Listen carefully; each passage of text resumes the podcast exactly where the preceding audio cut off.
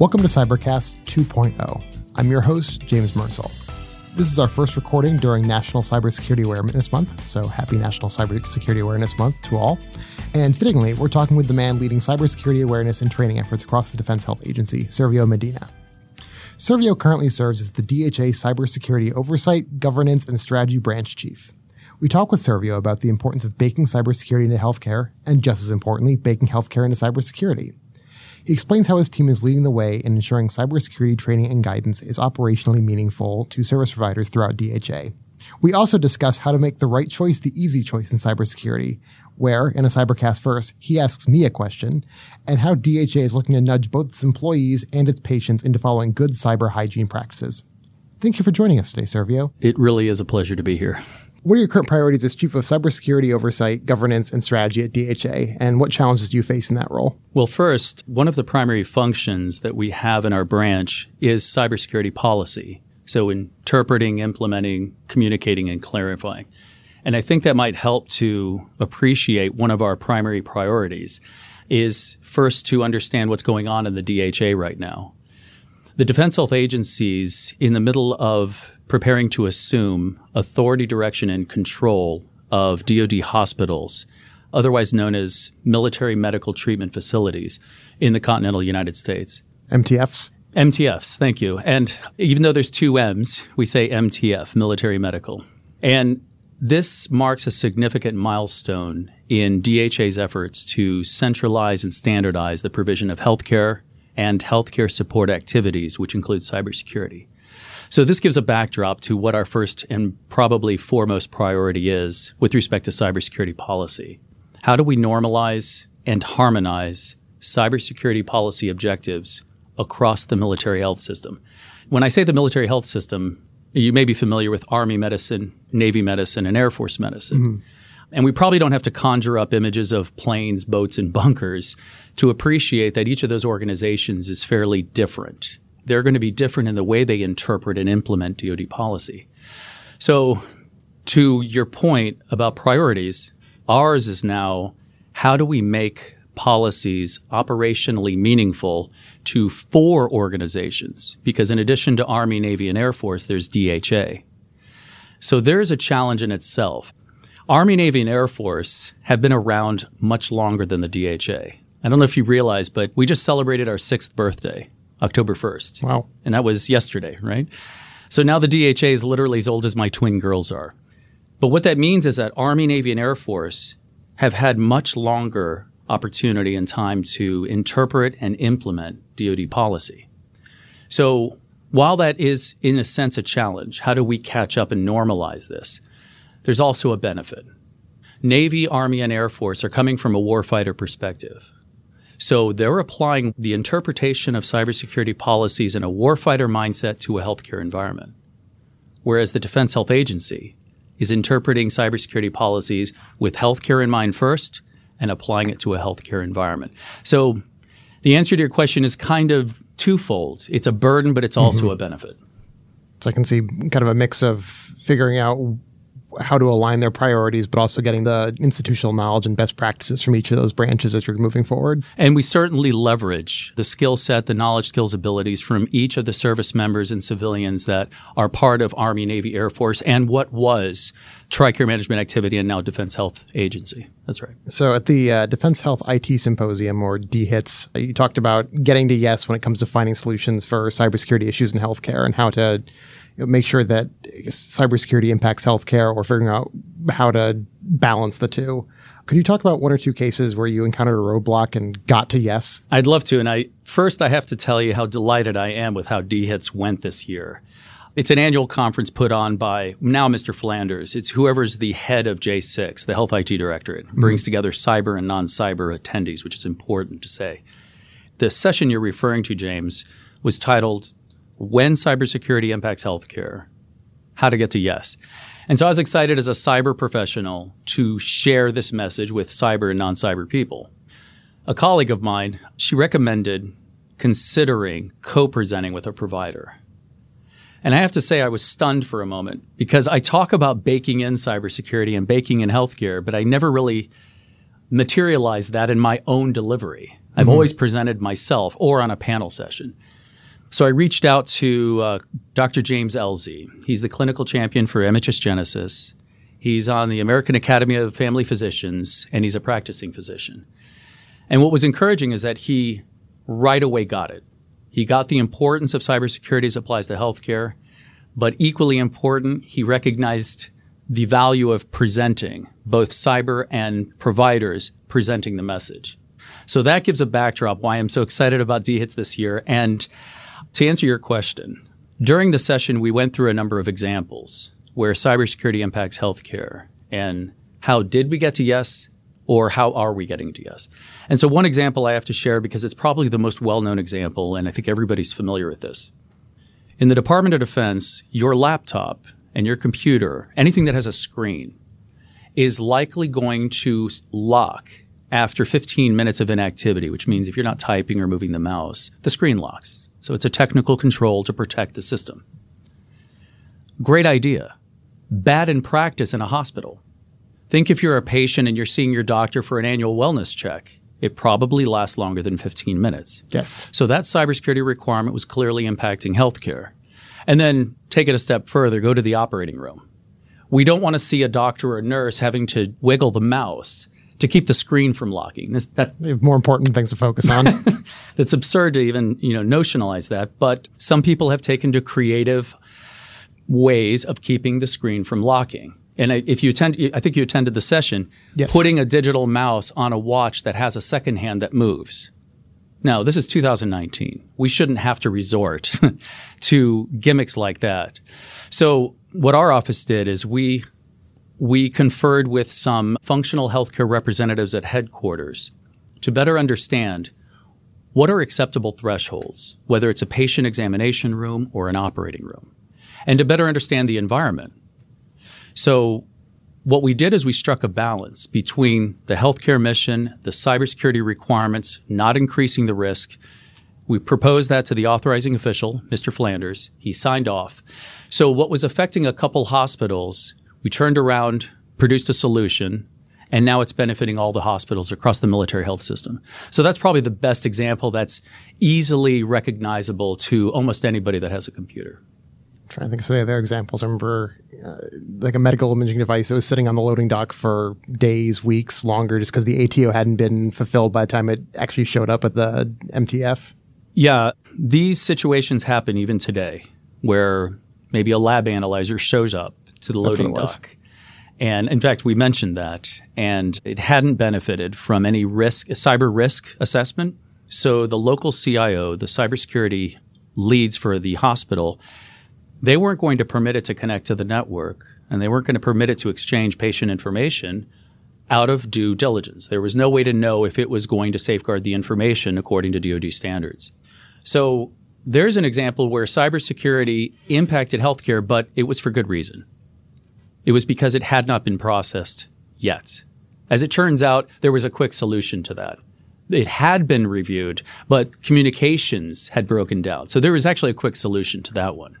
And the one point I'd like to make with respect to the 15 minute timeout and even what our priority and our challenge is, the underscoring message here is that we're striving to make cybersecurity requirements operationally meaningful, operationally meaningful to the providers, the staff at the hospitals while they are subject to those requirements, while they're doing their job. Mm-hmm. And this is a key thing that I think we need to keep in mind when we're looking at how to make cybersecurity requirements compliance effective. Is it operationally meaningful to those that it impacts? I think I remember Dr. Ellzy saying something about that too, where if you bring in terms like risk and mitigate, the nice thing is healthcare providers use those terms every day within their profession. So as far as making something operationally meaningful, they understand, even if it's not a direct one to one comparison on the language, they get the interpretation and the, the impact. That's right. And uh, you may have heard the term cyber hygiene used recently, and Yes. even cybersecurity hygiene. Health and Human Services has a report, a uh, HKIC report, where they use the term cybersecurity hygiene. DoD now uses cyber hygiene, and even last year in the DoD cyber strategy that was updated, first time in five years, the term cyber fluency is used. So we're starting to use these terms, which I applaud. I think this is what we need to do. And I'm kind of actually jumping ahead to looking forward what we need to do and we can speak more about that later. Changing our vernacular, changing our mindset to make our messaging more meaningful to those who are receiving it. It's great to hear. So, what strategy should healthcare IT professionals pursue to bake cybersecurity into healthcare and, just as importantly, bake healthcare into cybersecurity?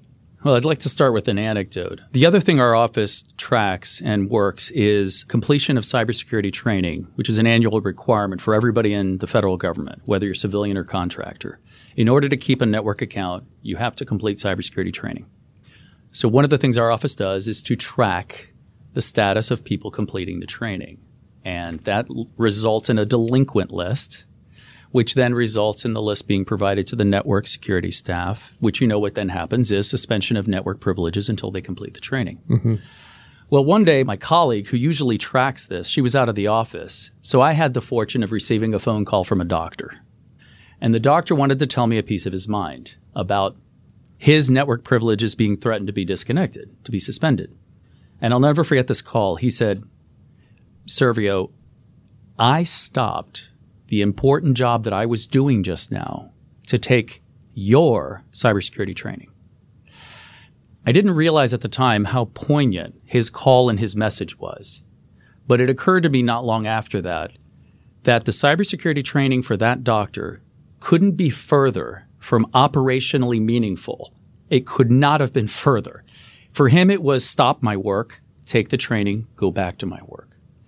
And that reminds me, more recently, the program executive officer for Defense Healthcare Management System. That's the office that presides over the new electronic health record. Mm-hmm. Is that Bill Tinston, I want to say? Yes. Yeah, exactly. we uh, interviewed him last week, actually. Perfect. He may have even said this. So if I'm restating, you can check, fact check, did I get the quote actually right? He made a profound statement at a previous conference. And that was he was talking about training providers to use MHS Genesis. And he said, we're not training people to be good at using MHS Genesis. We're training people to be better at doing their job. That's great. Now, this is absolutely profound. When you hear something like that and you feel that it applies directly to your area of responsibility, you write the words down, you commit it to memory, and then you repeat it here. We're not training people in cybersecurity to get them better to pass the test. I can complete the one hour training in about 46 minutes, by the way. What we're supposed to be doing is getting them better to do their job. What does that mean? If you think everybody's job factors in cost, benefit, and risk, minimize cost, minimize risk, maximize benefit. So, how are we ch- modeling the training so it is, what did I say, operationally meaningful yes. to the provider when they're using it? You don't pull them away into a computer based training simulated environment in a classroom for eight hours and expect to transform their habits, their behaviors, their inclinations. That's not going to work. And it's not just healthcare. We have to look at the flip side of this. And what I'm doing is I'm preparing how we are informed to develop strategies to bake both ways. So permit me one more example. About 12 or 15 years ago, a cybersecurity leader said to me after he found out that some users had made mistakes, which by the way happens all the time. He said, Servio, you can't patch stupid, am I right? Now, we're kind of smiling right now, and I'll be I'll, full confession, I laughed, and I even perhaps said it back then. But what I'm also going to say right now is we can't tolerate that mentality. We can't tolerate the phone call that says, it's interrupting my job to take your training. And we can't tolerate cyber's mentality that says you should have known better. You should have baked cybersecurity into healthcare. That has to break down. So I think this gives us the opportunity to consider healthy strategic focus to improve healthcare and cybersecurity working together. So what I would submit to you is we start first with a strategic focus. We know what the problem is. The problem is, in DoD released a memo four years ago that articulated this. 80% of the successful incidents in the cyber domain trace back to some form of human error. DoD Cybersecurity Culture Compliance Initiative, Google it, it's publicly accessible. That's with systems that are hardened. So we are pretty good at being ignorant, negligent, poor judgment call, forgetting something. So we can't say you can't patch stupid anymore. We need to think how do you minimize cyber risk? Or more generally, how do you minimize risky behavior? And I think that's a good tack to take. If you minimize risky behavior, it applies in multiple contexts. So, like you're saying, if we use terminology that resonates with the customers, it works better. Low hand hygiene compliance rates, high healthcare associated infections, dire consequences. So that's risky behavior, mm-hmm. not washing your hands before treating the patient. When you're behind the wheel of a car, I don't think anybody would question that risky behavior behind the wheel of a car could have dire consequences. And then, because all good things come in threes, risky behavior behind a keyboard also has dire consequences. So I think that's what we need to do is think how do we minimize risky behavior? That's the strategic focus that we should be looking at going forward. Now, the one thing, if I was sitting where you are, I would say that's a great notion, Servio, but how? Certainly something I was thinking, yes. Right. And, I, of course, I, it's easy for me to say, think about reducing risky behavior, but until it's what is the term? Operationally meaningful. It's just mm-hmm. a, a slogan or a pitch that you could say. I, I, feel like i hear a lot. And even this morning i heard uh, someone say uh, human security is unpatchable. It's like all right yeah it's fun. You also threw a couple expletives in there too to really hammer the point home. But that's great. But at that point, it seems like you're just kind of looking at all of your users and saying, all right, you're the biggest risk to our company and just kind of waiting for them to, yeah, do something stupid. So and yet yeah, they're default. also the biggest source of defense. Mm-hmm. Every user can be a single point of defense, a front line of defense. So when I think the strategic focus of reduce risky behavior, one example, and so if anybody out there is in cyber security world of you know profession, if anybody's doing that, reach out to the healthcare providers, reach out to the medical logistics officials, and ask them what their priorities are one year from now. And after they get past the shock that someone's actually offering to help them to improve their business so it doesn't become a fire drill later, then they'll recognize that we don't have to be the business of business prevention because that's what cybersecurity gets the rap for. Mm-hmm. But if we ask them upstream, what do you have coming down that's a priority? We'll work with you. The things that are happening today are damage control. Like we said, when a lab analyzer shows up at the dock, that's damage control today. That's not a strategic, that's reactive, tactical, putting out a fire. But the way we get ahead of that is to reach out before it happens.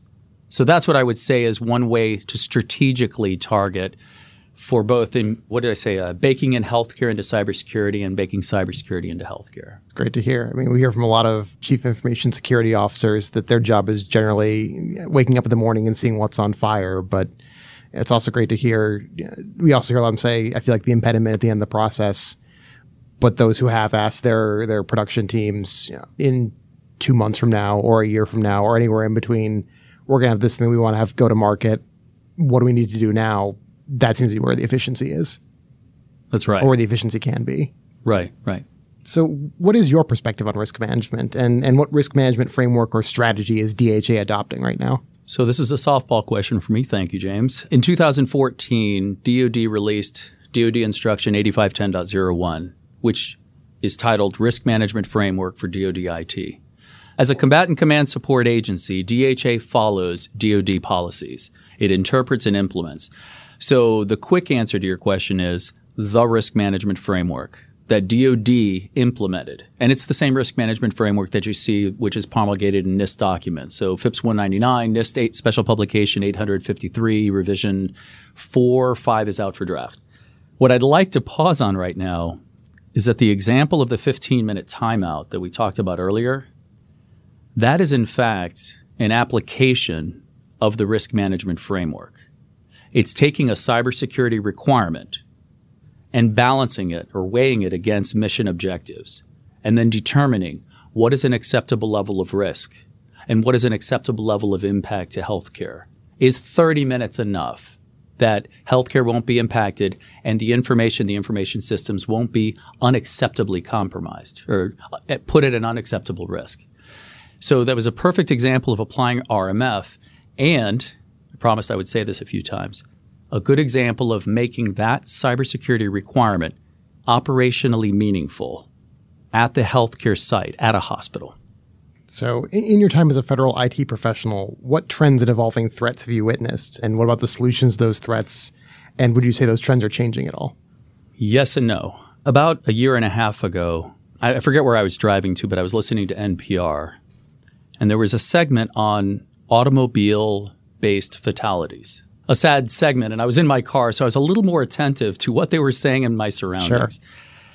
What stuck out to me in that segment is that 94% of fatal car crashes trace back to one of three factors speeding, driving under the influence, and distracted driving. Now, the one thing that I would submit to you that is all three of those factors have in common speeding, driving under the influence, and distracted driving they're all preventable. A choice was made. You could describe those as risky behavior. And the reason I'm bringing that up is because, in addition to the DoD memo that was released about four years ago, 80% of incidents trace back to human error. The Ponemon Institute has a study out on breaches uh, affecting healthcare organizations. At least half of the breaches are considered preventable. And Verizon has an annual, uh, what's it called? Data breach investigative report, I think is what yes. it's called. And the last one I read, they described the healthcare sector as the only sector or one of the only sectors in which the insider threat is greater than the external threat. So, what this tells me, just looking around and looking at statistics and what we're hearing relative to how we can circumvent technical controls, we're still the target. And the nature of the attacks are becoming more sophisticated. So with the car crashes, the the fatal car crashes, and with the top three being preventable, what the NPR segment went on to describe is that this is happening even with cars that have airbag deployment all around, crash sensors built in, so it senses if you're about to hit another car. And applies the brakes. Right. So the point here is that even with our systems that have advancements in IT, our cars that have advancements in IT, we are still, I don't want to say we're the weak link, but we're still subject to attack. And I think people know that whether it's out of an accident, intentional or unintentional. So for me, the evolving trend, the evolving threat and the trend is how do we protect us from ourselves almost? How do we get ourselves to be a little more savvy? I believe I heard NSA director of network security officials say phishing is still the number one attack vector. Well, phishing's not successful if somebody doesn't click a link. So I think that speaks to an evolving threat as a trend, which still comes back to the same source of vulnerability. It's like you were saying earlier, 80% of cyber incidents are caused from human error. And I'm imagining with the insider threat at DHA, it's not necessarily you know, the Edward Snowdens of the world looking for a way to you know, sell the secrets to an adversary, but in some cases can just be an inattentive or, or risky user who's you know, applying a workaround to one of the requirements that just doesn't quite yeah, it ends up causing more of a risk than it should. That's right. And whether someone is intentionally looking for files that they should not have access to, or they accidentally stumble upon files and they're just curious, it's incumbent upon us to put role based access controls, some sort of what permits certain individuals and not anybody else from accessing those files. So that's incumbent on us to do that. So we almost protect others from themselves. The people who intend to access are going to try any number of ways. But a lot of the incidents we see are because carelessness, ignorance, negligence, and poor judgment call. I think one of the examples used at DHITS was it was a senior official in military healthcare was transitioning to the private sector. And if I remember correctly, they wanted to take all their personal files off their computer on a thumb drive or some sort of unauthorized use. And I remember hearing that and like, okay, I can see they probably have some things they legitimately want to take. On the other hand, it's probably somewhere in this room there's a cybersecurity professional hearing this story, praying they don't have a heart attack and praying it never happens to them. Yeah. So thank you for reminding. I forgot about that one. The um, it was an external hard drive a personal external hard drive. Oh boy. So, right up front, it was a cybersecurity issue. You're not bringing in some drive you bought at Best Buy and connecting it to a DoD computer or system. It it's possible if it's screened, if it's checked, and if it becomes government property. So, out of the gate, it was a cybersecurity issue. So you could construe that as cybersecurity impacting healthcare because it was somebody who works in a healthcare environment who wanted files and was told no. The way we got to yes was recognizing that it was not a cybersecurity problem. It was a records management problem. You shouldn't be able to arbitrarily take files with you when many of those files are part of official business. And the Federal Records Act makes clear when we're doing our business, we're supposed to keep separate our personal files from our work files. I just suspect, I would almost wager, that when people amass 12 gig PST files, they're not separating personal from work emails. And their file structure may not be very diligent. So the way we did get to yes is contacting records management and finding out that there is, in fact, a process by which individuals can request a copy of their records. So the process exists. And now more people are aware the messaging is out. So it's sort of a way to get to yes, but without harping on it being cybersecurity necessarily impacting healthcare. Uh, it seems to be a, a variety of things. It's not always a straight cybersecurity problem. It is a records management problem or a personnel problem or a data problem. Right. And what I think more and more people are recognizing is that for cybersecurity to be effective, you need more than effective cybersecurity. That could be a buzzy statement. I didn't mean to say it that way, but I think it's true. Records management, personnel security, physical security, all of this comes to play to make cybersecurity more effective. The risk management framework has families of controls that are not just technical in nature. Some of them are physical, personnel. It runs the gamut of a family of controls. So, what would you say is a major initiative or challenge in cybersecurity that's not being talked about, or perhaps just not being talked about enough? Earlier, I mentioned uh, about risky behavior and risky behavior behind the wheel that it could have dire consequences. If you've driven down the road and you see a sign that's on the side of the road and it suddenly flashes your speed, what do you probably do? You slow down. You slow down. It only flashes when you're exceeding the posted speed limit.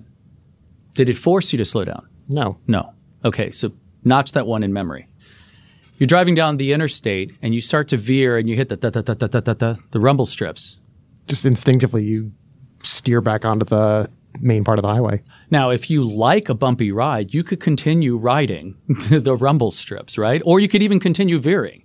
So it didn't force you any which direction. And the last, because all good things come in threes.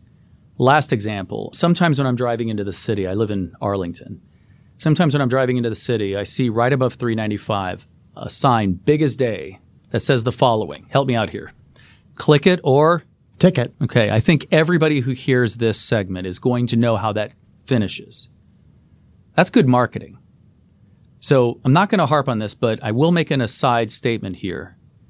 I don't think we're really good at marketing cybersecurity as a way to improve someone's job. Like when we take training for the electronic health record, it's to make them better at their job. I don't think we market it like that. We market it as you're going to lose your network privileges if you don't take this training. Right. Now, are you happy about the requirements we've imposed upon you? So, when you ask what major initiatives I think we should have at play, those three examples that I just gave the flashing speed limit, the rumble strips, and the click it or ticket those were not coercive. They didn't force you to slow down, to veer, to buckle up. Technically, you could describe them as a non coercive alteration in the context in which you drove. Now, I use that definition intentionally because there's a book that was released in 2008 by Sunstein and Thaler called Nudge Theory. I love that book. Right. And that is technically the definition of a nudge, any non coercive alteration in the context in which people make decisions. So I try to tell my eight year old son, eat more vegetables. Posters on the wall at school, eat more vegetables. If you put vegetables at eye level, anybody who's been in marketing knows eye level, buy level. And more kids will pull vegetables onto their plate because it's right in front of them. So how can we nudge people to behave in a less risky fashion? So now I've set the premise. Now I can answer your question. I think the major initiative we need to engage in is how do we nudge Amy, James, myself when we're behind the keyboard? We already see some obvious nudges when we're behind a steering wheel. But how do we nudge people when they're behind a keyboard and online? People are probably online more more often than they are behind the wheel. So I think there's more opportunity to do the right or even the wrong thing. But let me turn it around and ask you a question. You've been asking me questions. Sure. Do we make the right choice the easy choice when you're online with respect to cybersecurity? I'm trying to think. I feel like the answer is sometimes. I know. I'm, thinking about some of the things I did. So uh, prior to grad school, I was uh, a contractor. I think I've said this before, and hopefully we'll edit it out because I don't want to put the agency on blast. But yeah, I, I, had both cybersecurity training for that agency and for the contractor I worked for. And I remember this sort of prevailing feeling amongst my team. We were all on site that it was a made by the lowest bidder, and b just kind of a checkbox you did so that you didn't have to deal with the IT department who seemed perennially annoyed at any sort of problem that popped up on the network. Yeah. And I remember, I, I still tell people, like, you know, we tried, like, you just watch a video and at the end, and answer some questions. And the problem was people, much like the, the professional you talked to said, I had to stop my work to take your test or, or do your training. We'd try to minimize it and the video would automatically pause itself and people thought that was even more of a problem. And I think about you know, two-factor authentication. People had to make sure we had you know, multiple tokens on us.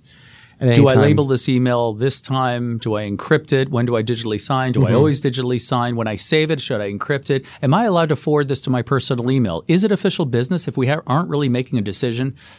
I think it all comes down to there's a lot of questions, including the ones you just posed, where the right thing is to have an answer to those and ideally have it before it's even asked, getting that kind of baking in that cybersecurity education to everybody so that they see it as second nature, like the rumble strip on a highway.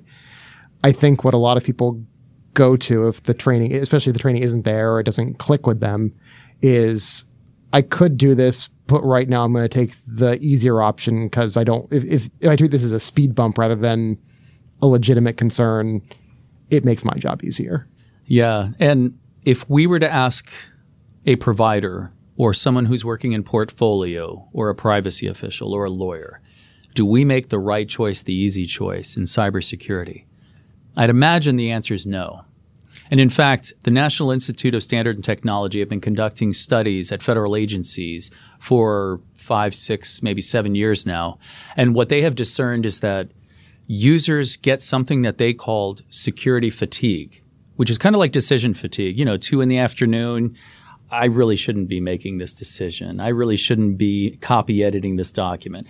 And a similar thing happens with respect to cybersecurity. There's too many decisions, winding up putting off the decision or making a judgment call that may be impaired a little bit because you're tired.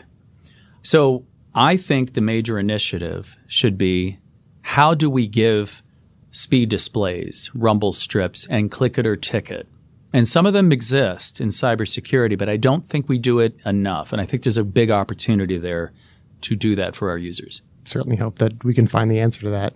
To get a, a concise answer to your question, no. And I think it even comes down to, as I think about all the various risks, even thinking, I, I know personally, me, James, should have a different password for every single website application I use. I don't. I would wager that most people don't either. Is there an example of nudging in cybersecurity?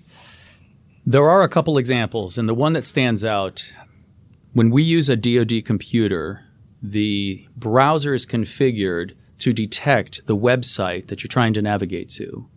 And if the security certificates of that website have expired or can't be verified, the browser comes up big as day, warning. This site cannot be verified. This may be an illeg- illegitimate site. We do not recommend going to it. And in the far right hand corner, down at the bottom, it says proceed, not recommended. I think I remember seeing that uh, either, I thought it was just a, like a Google Chrome extension, but yeah, I remember seeing that too. And sometimes I would think to myself, you know, I guess that probably goes into critical thinking, right? As far as if a user thinks like, no, I've been here, I've checked it out, you know, even knowing for, you know, the, the biggest thing I think you can do for phishing to change gears slightly is, you know, this seems legitimate, go ahead and hover over one of the links first to make sure that when it's telling you to go to whatever the login site is, say, I'm not going to say I know the exact URL for every DHA page, but if it's, you know, mhsgenesis.mil and you hover over it, it goes to nhsgenesis.mil, there's a problem there. Right, right. And the example, that hovering, that's sort of a, a, diff- a, tweak on the idea of a nudge because the user has to take the action to look. It's not prompting. It's not mm-hmm. an alteration in the context in which they make a decision. They're having to do some inspection. Whereas visiting a website that the browser flags as a warning, that seems to be a clear example of a nudge in that it's not keeping you from navigating to the site. It's just giving you a, one extra step. Would you think about this, please, before you go? Uh, okay, I know I typed the right URL in. Click. Now, certainly there are coercive ways to alter people's decision making. If you're just straight up block the website, block the website, suspend someone's network privileges if they don't complete cybersecurity training, you're not really making friends that way. Being pulled over because you're speeding is certainly coercive. Doesn't make someone happy, but it is a deterrent. And that's the one place where I think this an- analog, this analogy breaks down. I don't want to be pulled over, so I'm going to drive without engaging in risky behavior more often. I don't want my network privileges suspended. That means I'm just going to take the training and be done with it, and I have 364 days that I can do whatever I want. So it breaks down a little bit that the comparison of those two enforcement mechanisms. I'm thinking of kind of that coercive measure. One of the other things that the contract worked for did to make sure that we were keeping up to date on our training and we're using it actionably is they would send us fake emails that that were mimicking a phishing email you might get. And if you did click on the link, it would notify your supervisor. You'd get in hot water with them. And apparently, if you did it two, three, four times, they would revoke your network privileges. And I remember the first one I got was on day two of starting this job. It was I was still first job out of college, very nervous, and it's one saying, "Warning: you, know, you need to pay this invoice or we turn over to collections." I didn't click on it, but I just kind of sat there staring at it, thinking like, "Oh no, like what did I forget to do? It's day two. What do I do with this? Am I in trouble for not paying an invoice?" And it kind of created this fear effect in me. But yeah, I can see how the nudge would be much better in terms of recognizing this proactively and understanding, you know, there's something wrong with this. Seeing the the big warning this website certificate is invalid you may not want to proceed and, and having more of a critical critical thinking aspect rather than the fear effect or the, the even it's the fear of losing your network access or getting in trouble with the IT department or whatever it may be. Yeah. And that's what I think we can work on because technology is sophisticated enough that we should be able to come up with creative ways to nudge people while they are in context so it's operationally meaningful. So, my final question is looking toward the future, what are you focusing on next for DHA? Are there any challenges you're preparing for in advance or opportunities that you're keeping in mind? So, I used to teach college mathematics, and as a recovering educator, I'm always trying to find ways to get the cybersecurity requirements to stick so that people absorb it. I don't expect people to be experts, but I do expect them to be, as DoD coined in the updated DoD cyber strategy, cyber fluent just like when you're behind the wheel, you expect to be fluent in driving the car. You're not a professional car driver, but you're expected to be fluent. So even if you come up with a situation you've never seen before, you're not going to react in some crazy way. You're going to react in some thoughtful, measured, minimizing risk way. So for me, looking forward, as we look to how to operationalize cybersecurity policy effectively, which means minimize risky behavior. That's the way I'm looking at it. How do we do that?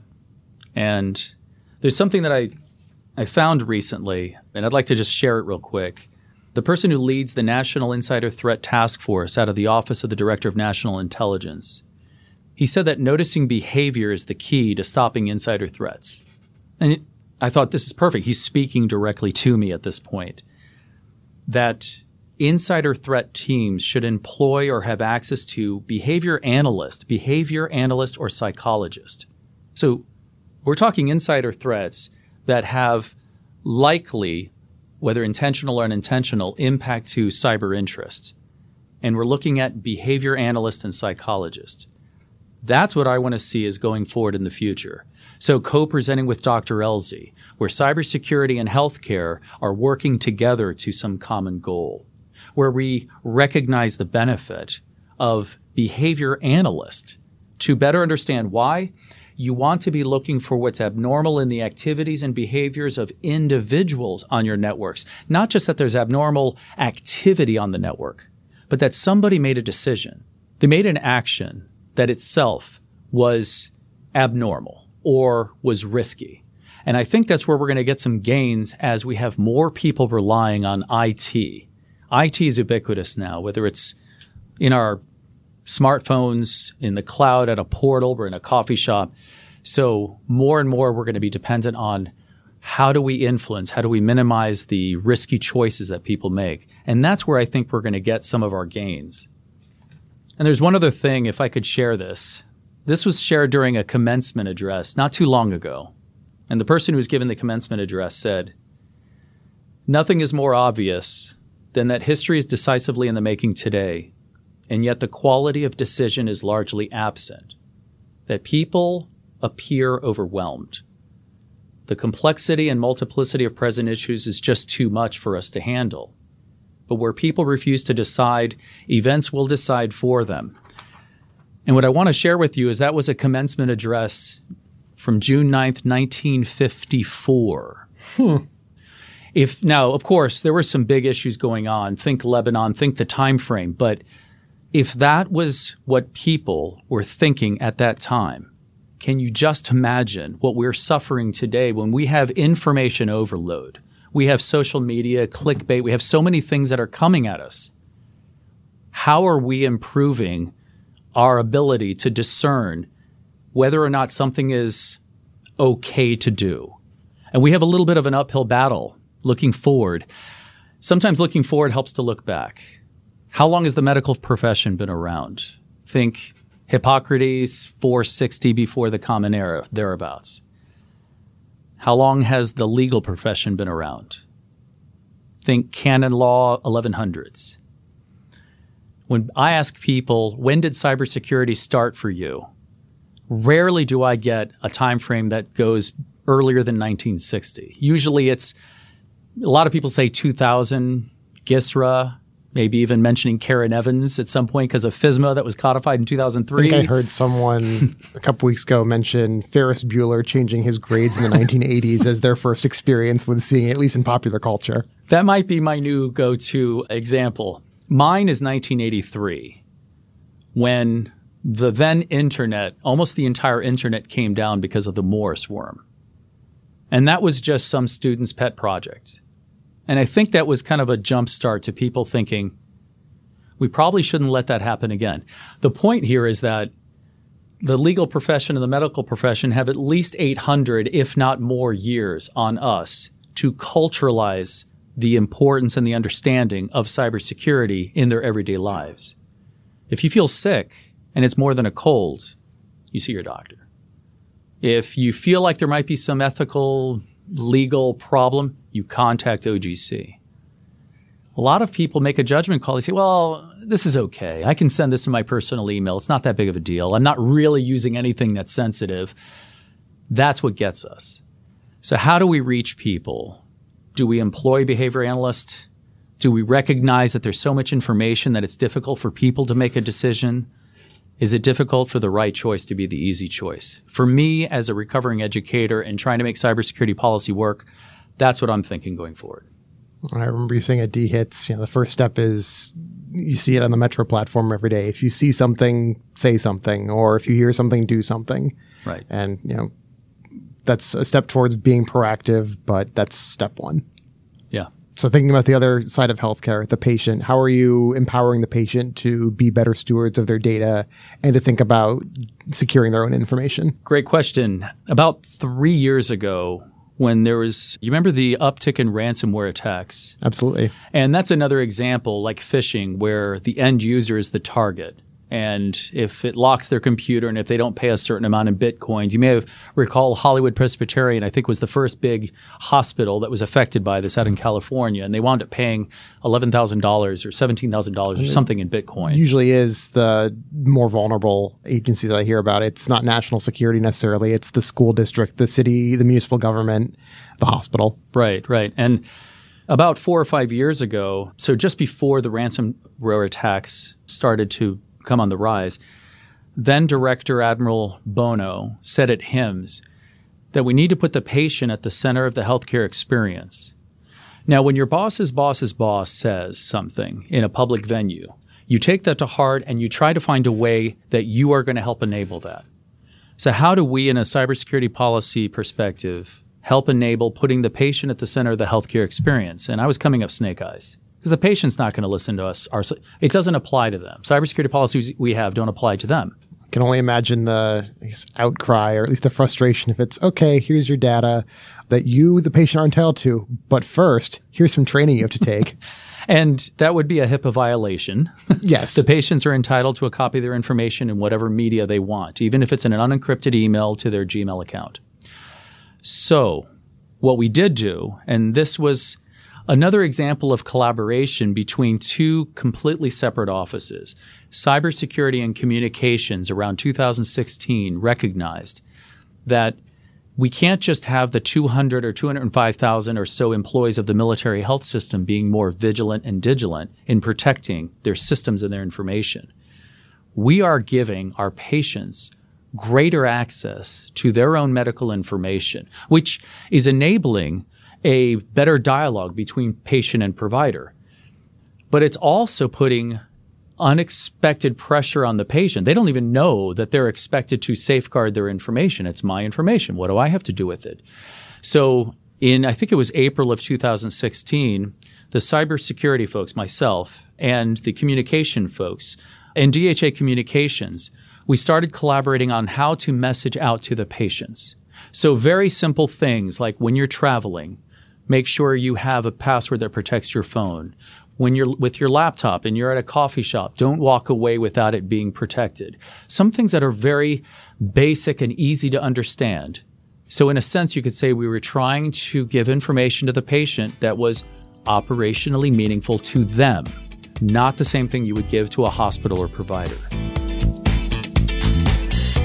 Cybercast is a production of Government CIO Media and Research. It is hosted by James Mersall and produced by Amy Kluber. It is edited by Resonate Recordings. For more podcasts, head to governmentcio.com slash podcasts. If you're interested in sponsoring a podcast, contact us at sponsor at governmentcio.com.